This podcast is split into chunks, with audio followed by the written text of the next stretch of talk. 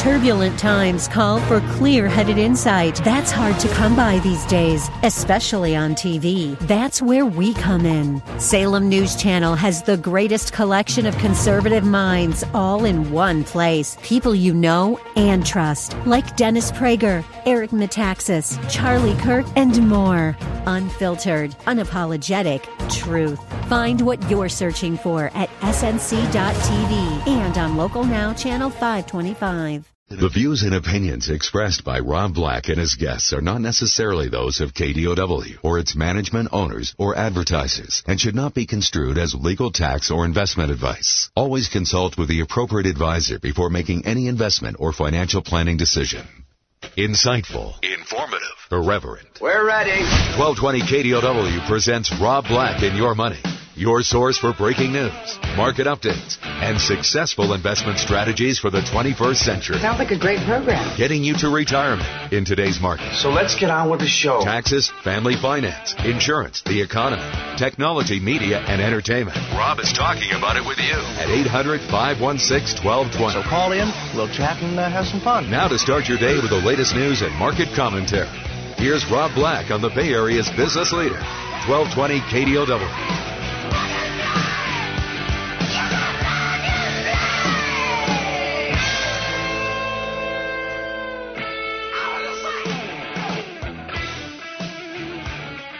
Welcome in the show. Rob Black and your money. I think I got like a sinus infection the other day, a couple days ago. Got some mucus up there, so I took a Mucinex. Holy mackerel, that stuff dries me out. So if I sound like a frog, I'm sorry. Work with it. Maybe it makes the show better. Maybe it sounds me like sound like Sarah and No Name, or Sarah and Vinny. I sound like Vinny. Oh wait, wait. If I were to sound like Vinny, I'd be like begging for dates. Um, that's not me. Please, please, please, please, please, please, please. I'm so cool. I have a radio show. Please, please, please, please. I have a radio show. 800-516-1220 to get your calls on the air. Anything you want to talk about, we could talk about. Um, money, investing, and more.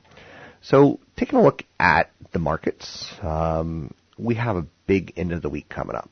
So there's not a lot to think about today. Um, a lot of what we could have said yesterday could be said today. Some of the headlines are different, but not much. Sentiment's about the same. Um, markets aren't really going anywhere fast. There's that song, "You and Me, we should be going nowhere slowly, but we seem to be going nowhere fast." Um, same thing with the markets at this point in time. Not a lot going on, if you're following me. Um, kind of watching paint dry, right? But paint should start drying today. Um, at some point, we're going to get some numbers out on homes. Uh, big part of our economy. So existing home sales wobble as inventory stays tight, prices march higher. Existing home sales median price jumped 5.3% for the year. It sits at $244,100. But uh, existing home sales fell 3.2% to hit uh, 5.39 million annual rate. So um, sales of previously owned homes fell in July. Tight inventory. Let's see how tight that inventory is. Uh, 4.7 months worth of income. Uh, 4.7 months worth of homes. So if no more homes go up for sale and we keep the same exact pace we're on, we'll sell out of all homes that were previously owned in 4.7 months. Um, that they're going fast. So this is a time where um, houses aren't staying on the market for long. So just throw that out there for you. It also keeps ultimately a lid on the entry of first-time buyers in the market. First-timers account for about 32% of all transactions in July. That's down a tick from 33% in June. Um, July's decline follows more than an eight-year high in June. Uh, so some pullback was expected. I believe demand is not going away. It's just an ex- you know excitement over inventory. There's not a lot, so when it comes on, people are like, "I'll take it." Um, it smells like urine. I'll take it. It's built on a graveyard. I'll take it. Um, it's haunted by Mike Tyson's ghost. I'll take it. Wait, Mike Tyson's dead? Maybe I won't take it. So, anyway, you get the idea. Um, oil slipping today, following some data on inventories. Dollars rebounding. Friday is when Fed Chairman Janet Yellen speaks, um, and we will pay attention. Heavily weighted healthcare and financials are outperforming. Strength in telco services, financials, healthcare and energy. Weakness in material, consumer staples, utilities, and technology. Uh, Nike has gained a skosh today. Um, not much, but a skosh. So up, you know, slightly. Taking a look at some of the market numbers, which I don't seem to have right now. Here they are. Uh, markets are down fractions. We didn't open with too much of a, a move in any one direction. So S&P 500 down two, Dow's down 27, Nasdaq down one. Uh, U.S. home sales fell in July amid inventory shortage. Uh, we saw that already. So some of the other stories out there today of note, of note and gloat. Um, Tesla has made its cars super fast. How fast? Ferrari fast. So how about an automobile that can keep pace with $1.4 million Ferrari? La Ferrari supercar. So it's about one tenth the price. So that's the latest proposition from Tesla. You know how they had ludicrous mode? Now they have super ludicrous mode, which is um, kind of silly, but we'll go with it. Um, it's a little bit more. They're, they kind of updated their vehicles yesterday. So the sedan has about 315 miles of distance. Crossover goes about 289 miles. Um, so the sedan has broken that 300 million barrier 300 mile barrier. Incremental, if symbolic milestone, as automaker looks to erase so-called range anxiety. Customers who have ordered what have been called the highest performance Tesla, the P90D with Ludicrous, it can hit 60 miles per hour in 2.8 seconds. It's going to be able to upgrade now to peak model for another 10,000. So existing P90D owners who want to make the switch will have to pay $20,000 because the change requires replacing and recycling their car's existing motors. Just as a, is he smart for making everything kind of mix and match, or is it just too much? The new Model X, a four-door SUV, will be faster than the vaunted 1990s McLaren F1 supercar. So um, more and more uh, expensive, but it is kind of keeping up with um, what it's supposed to be keeping up with. Super luxury cars.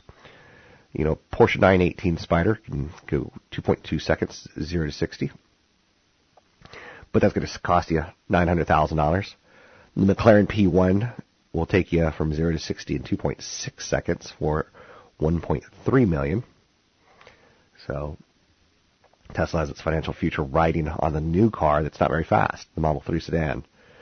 Uh, it'll be fast. I mean, I'm not going to say it's not going to be fast. The company's building its $5 billion gigafactory in Nevada, and they're going to try to get some of that up and going this year, so lots going on. So over at NBC, NBC, um, there's a lot of talk right now about who won the Olympics. And it appears that social media won the gold medal for the Olympics and old broadcast television maybe got a bronze, which isn't bad.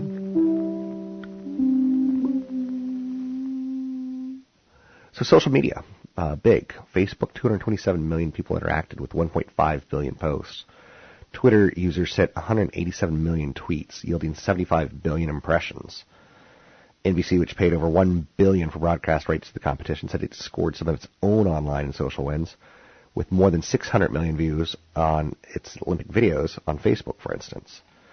So I think at some point in time we're going to see someone like an NBC, which is owned by Comcast Universal, um, try to buy someone like Twitter because they see the leakage. And isn't leakage just a disgusting word? Try to use leakage in a sexy way. It's impossible. So they they see some of the leakage here that goes into uh, how shall we say social media, and they're going to want some of that. If you're going to spend billions and billions and billions on the Olympics, then you're going to probably want a piece of that action. Social networks benefit from this immense online chatter without having to pay for broadcast rights, which is one of the beauties about Facebook and Twitter, particularly Facebook's. NBC said nearly 50 million viewers streamed 3.4 billion minutes of Rio coverage. Over half those viewers were under the age of 35. So NBC and all the broadcast networks realize people are streaming more and more. I don't see how they don't try to pick up a streamer um, and pay a premium for it. Uh, you know, Zac Efron kissing 19-year-old Simone Biles, uh, who won four gold medals. Uh, that one got 163,000 retweets and 459,000 likes.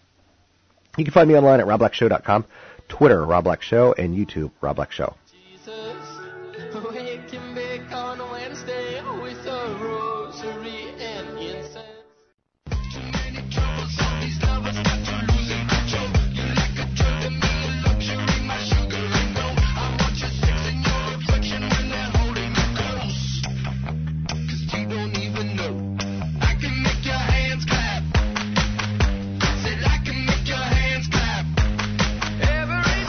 Call Rob Black now.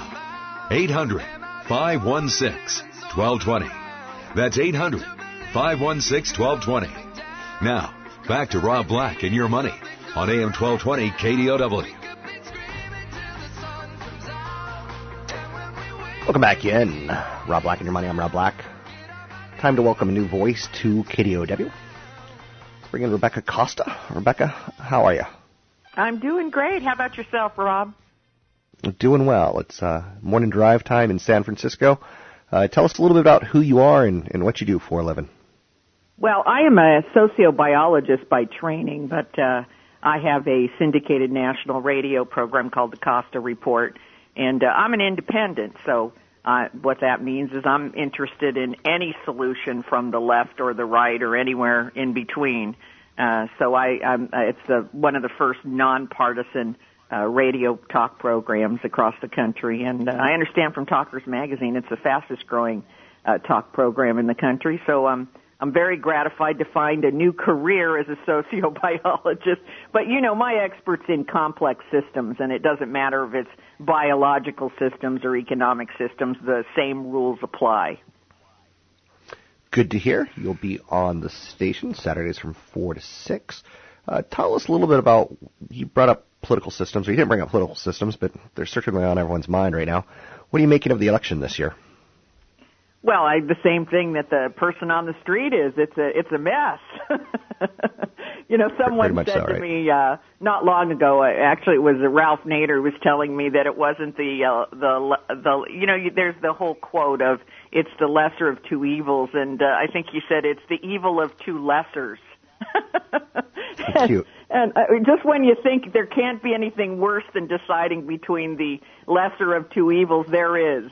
There's the evil of two lessers, and I think that's what uh, at least the independents and undecideds. I, I'm an undecided, and I've gone on air and said that. Um, not that anybody's interested in how I'm going to cast my vote, but uh, I uh, in this particular election, uh, I, I I'm having a tremendous difficulty getting behind either candidate and I think I speak for a lot of Americans, even those that have decided. I think they they've got some uh, ambivalence, to say the least.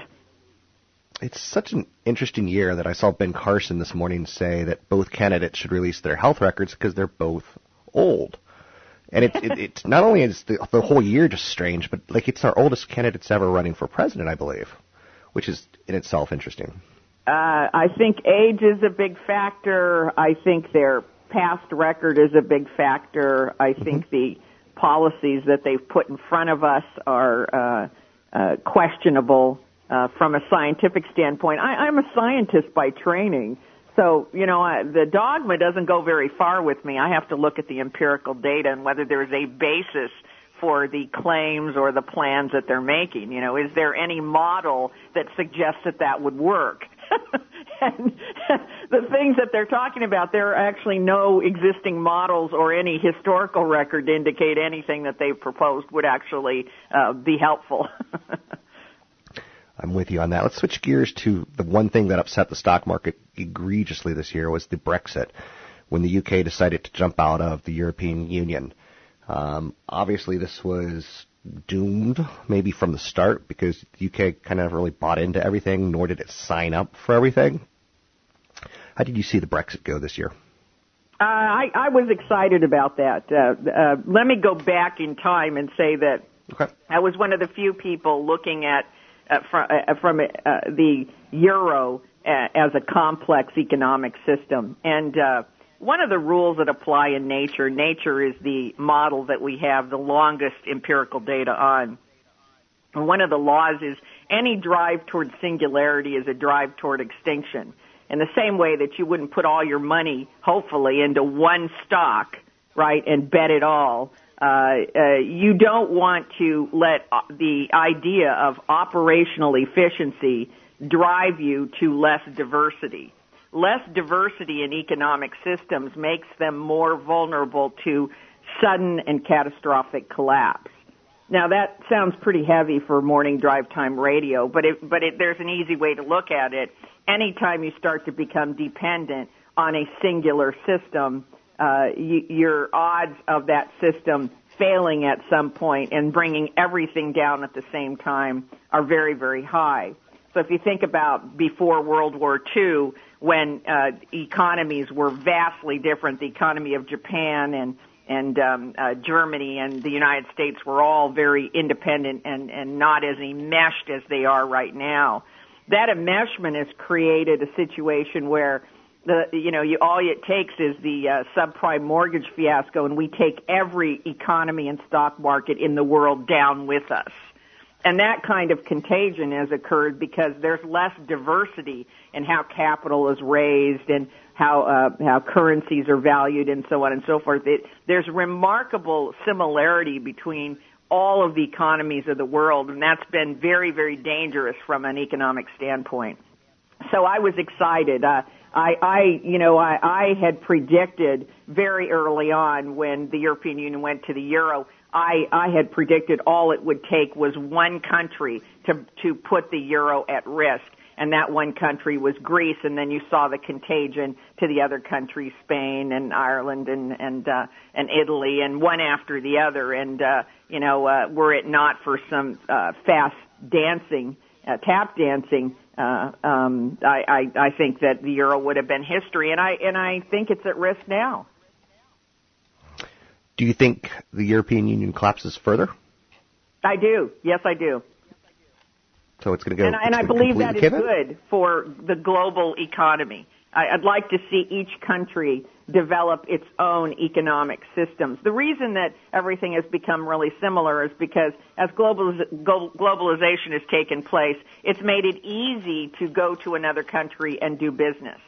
Right? The more similar those systems are, the easier it is, but the more vulnerable to contagion and collapse they become. So you don't want to drive towards singularity. Diversity in our stock portfolios is a hedge against failure. You know, that's why we, we have diversification. You know, bonds go down and stocks go up and real estate goes down and your stock portfolio goes up and, you know, you, you, you have to, they're, they're different gauges, different dials on one large economic machine, and we want diversity in global uh, e- economies. That's that is the safe measure, and that's the best measure. Uh, but uh, we're not we're not mo- moving in that direction, and Brexit might indicate that there's an opportunity that we do move in that direction and create more di- diversity in economies. Speaking with Rebecca Costa, her show is going to be on KDOW on Saturdays from 4 to 6 p.m. The Costa Report. We've got less than 30 seconds. Give yourself one final push, one final plug. Well, I'd say uh, listen up this uh, this week because we've got folks like the uh, Secretary General of NATO coming on board, and uh, and you know a number of terrific guests that are uh, uh, stacked up for uh, September, including the uh, governor of Colorado, who this week will be talking about how their legalization of marijuana has contributed to their tax revenues. So everybody will want to listen in on that. Thanks very much, Rebecca Costa. The Costa Report, KDOW, Saturdays from 4 p.m. to 6 p.m. right here on KDOW AM 1220.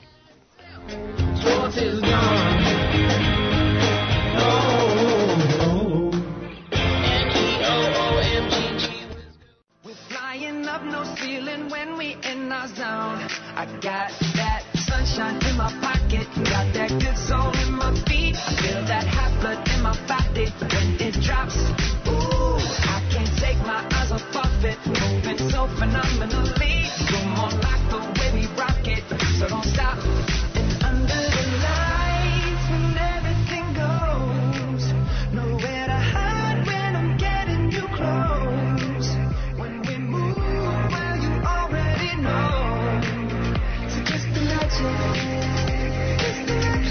Visit Rob Black online at robblack.com. Now, back to Rob Black and your money on AM 1220 KDOW.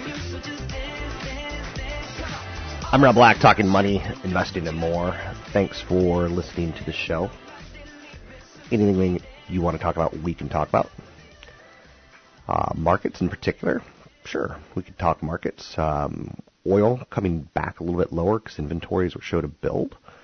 Um, doesn't look to me, from looking at the experts and looking at the reports, that it makes any sense for oil to be above $45 a barrel right now, maybe somewhere in the low 40s, uh, based on GDP numbers, unless we think the Fed sees a hotter economy than expected on Friday.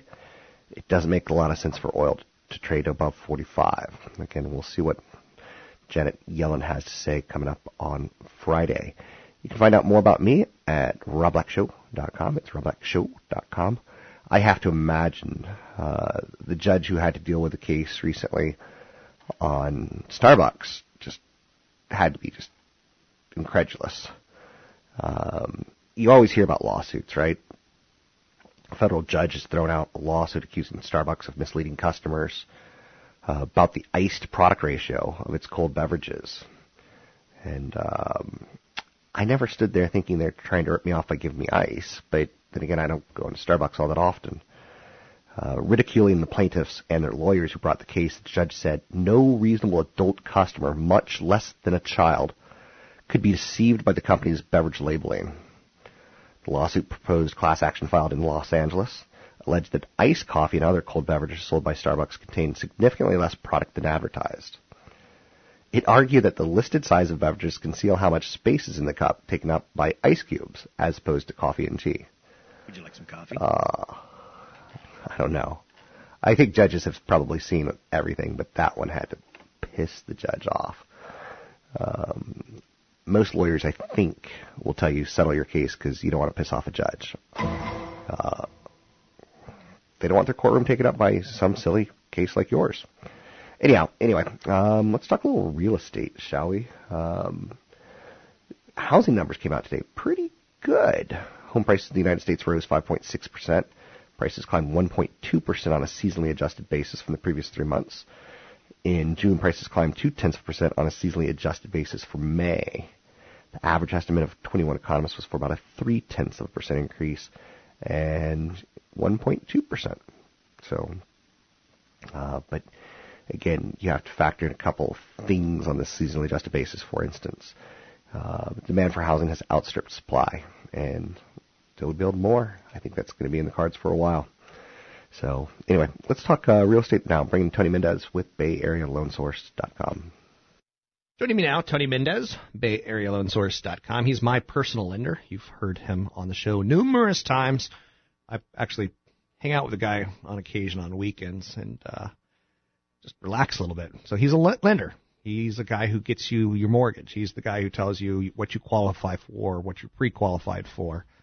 One of the more interesting angles that I hear him get frustrated over is when someone wants to put 20% down and the appraiser goes out and it's not quite 20%. It's too high of a number or too low of a number. Um, and suddenly have to come up with more money. Talk a little bit about how this happens, and I guess recapitulate what I just said.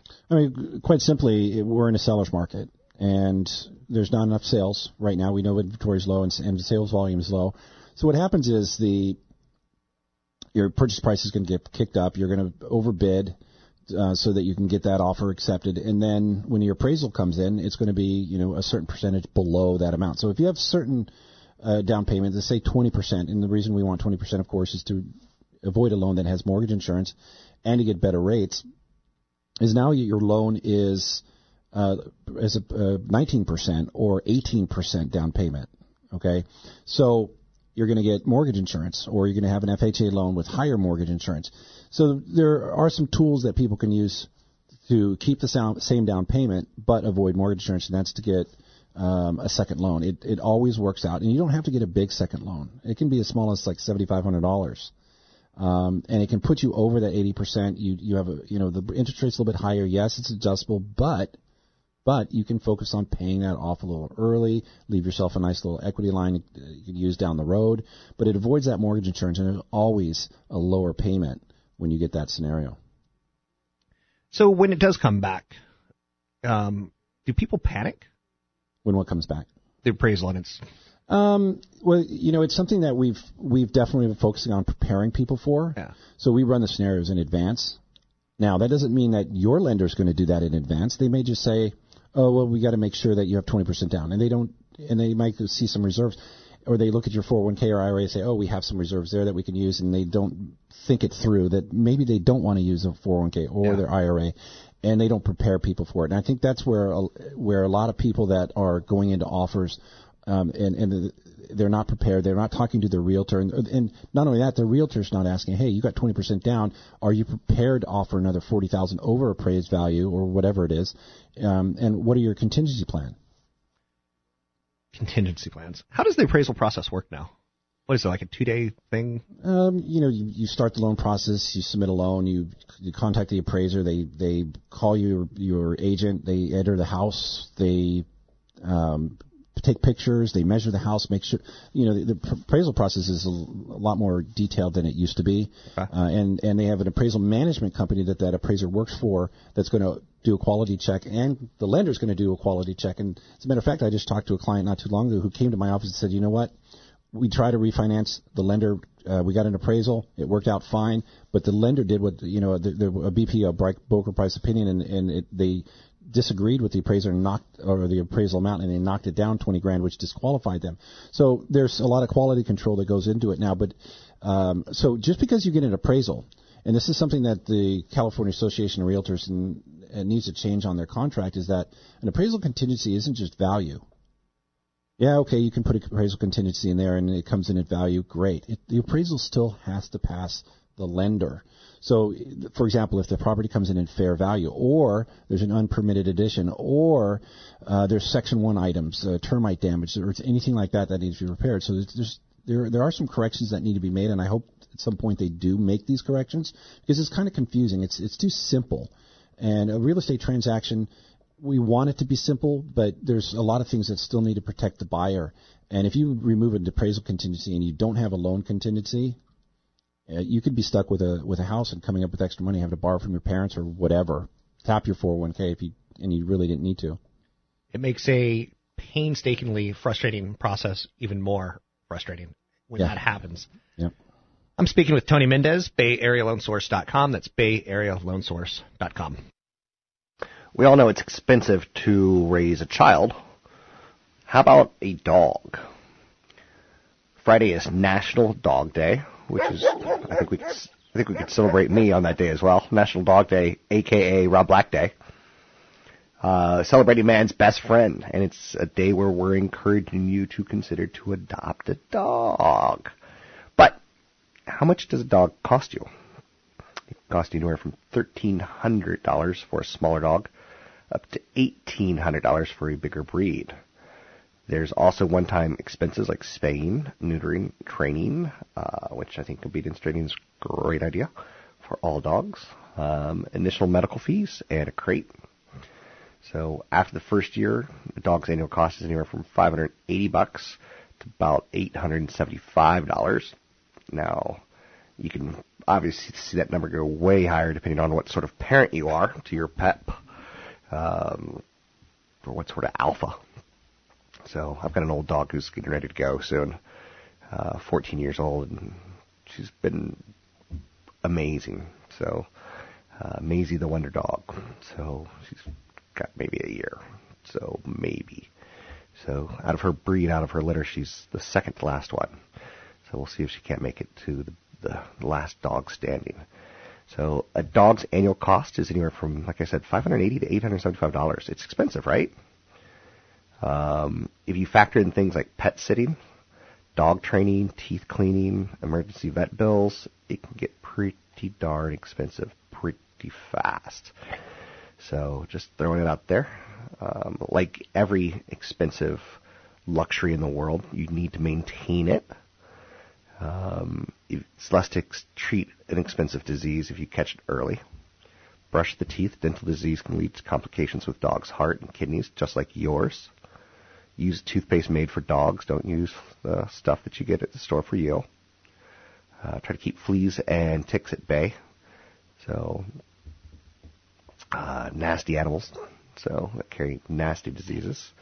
Tesla's got that new car that's Ferrari fast, um, which is great on one really great level. It's Tesla's really making the auto companies kind of be honest and come up with some innovation out there to keep up with them. So, um, big earthquake today devastates several towns in central Italy. You are always that close to having a disaster in your life, and that is also could potentially be a financial disaster. Um, you know, think about the people who lost loved ones that were workers for the family in Italy. Again, obviously losing someone is horrible, but then when you lose the breadwinner, uh, the rest of the family has to figure out how we're going to make ends meet. So, a bad day to be in Italy. I'm Rob Black, talking all things financial, money, investing, more. You can find me online at Rob Black Show, Twitter, Rob Black Show, YouTube, Rob Black Show.